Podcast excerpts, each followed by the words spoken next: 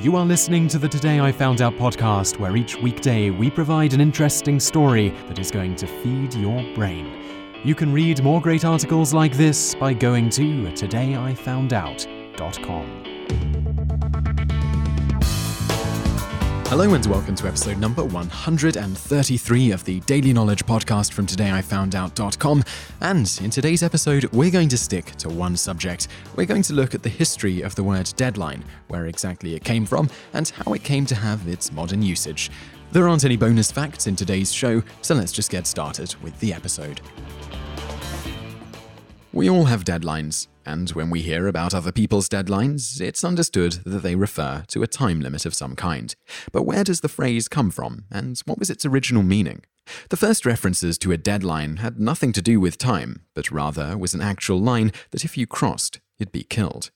During the American Civil War, with the first reference in 1864, a line was drawn around a camp of prisoners within about 20 feet of the surrounding wall of a Confederate prison, a deadline, past which they would be shot if they crossed, as they would be assumed to be trying to escape. Essentially, the deadline was a don't cross line. We can see a reference to this in the minutes from the trial of Henry Wirz in 1865. And he, the said Wirz, still wickedly pursuing his evil purpose, did establish and cause to be designated within the prison enclosure containing said prisoners a dead line, being a line around the inner face of the stockade or wall enclosing said prison, and about twenty feet distant from and within the said stockade, and so established said dead line which was in many places an imaginary line, in many other places marked by insecure and shifting strips of boards nailed upon the tops of small and insecure stakes or posts.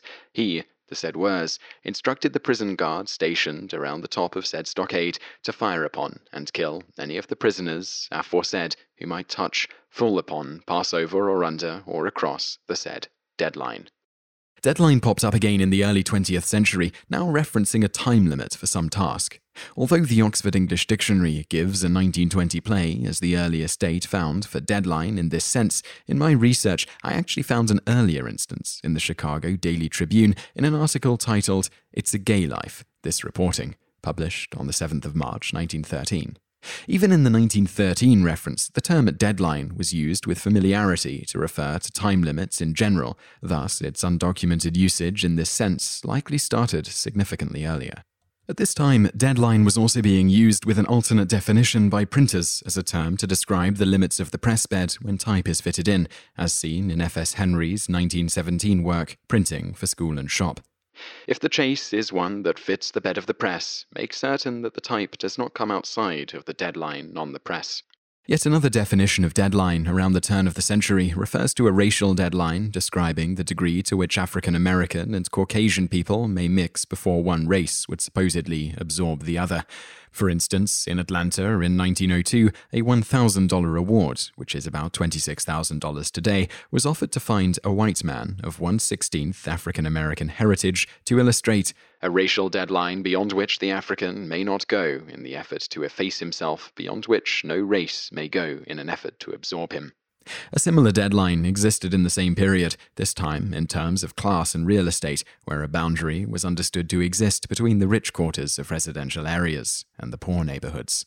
One newspaper account of the period lamented the rising price of a shave and described a downtown deadline for cheap shaves and haircuts, just as there is for crooks.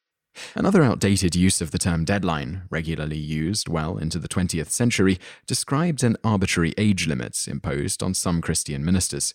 They were expected to consider retiring and withdraw from the pulpit when they approached the deadline, usually around age 50. As to specifically how we went from a physical barrier prisoners couldn't cross in the American Civil War lest they be shot to a time limit one isn't supposed to cross to finish some task, that has been lost to history, though the connection doesn't seem too hard to make, particularly as the time limit version seems to have first popped up in journalism, where article deadlines can be extremely tight to get newspapers printed and out for delivery when they need to be. In this case, going beyond the limit was an extremely serious matter, and not to be done if one was interested in keeping their job. You just listened to an episode of the Today I Found Out Daily podcast. Tune in every weekday for another great episode, or find more articles at todayifoundout.com.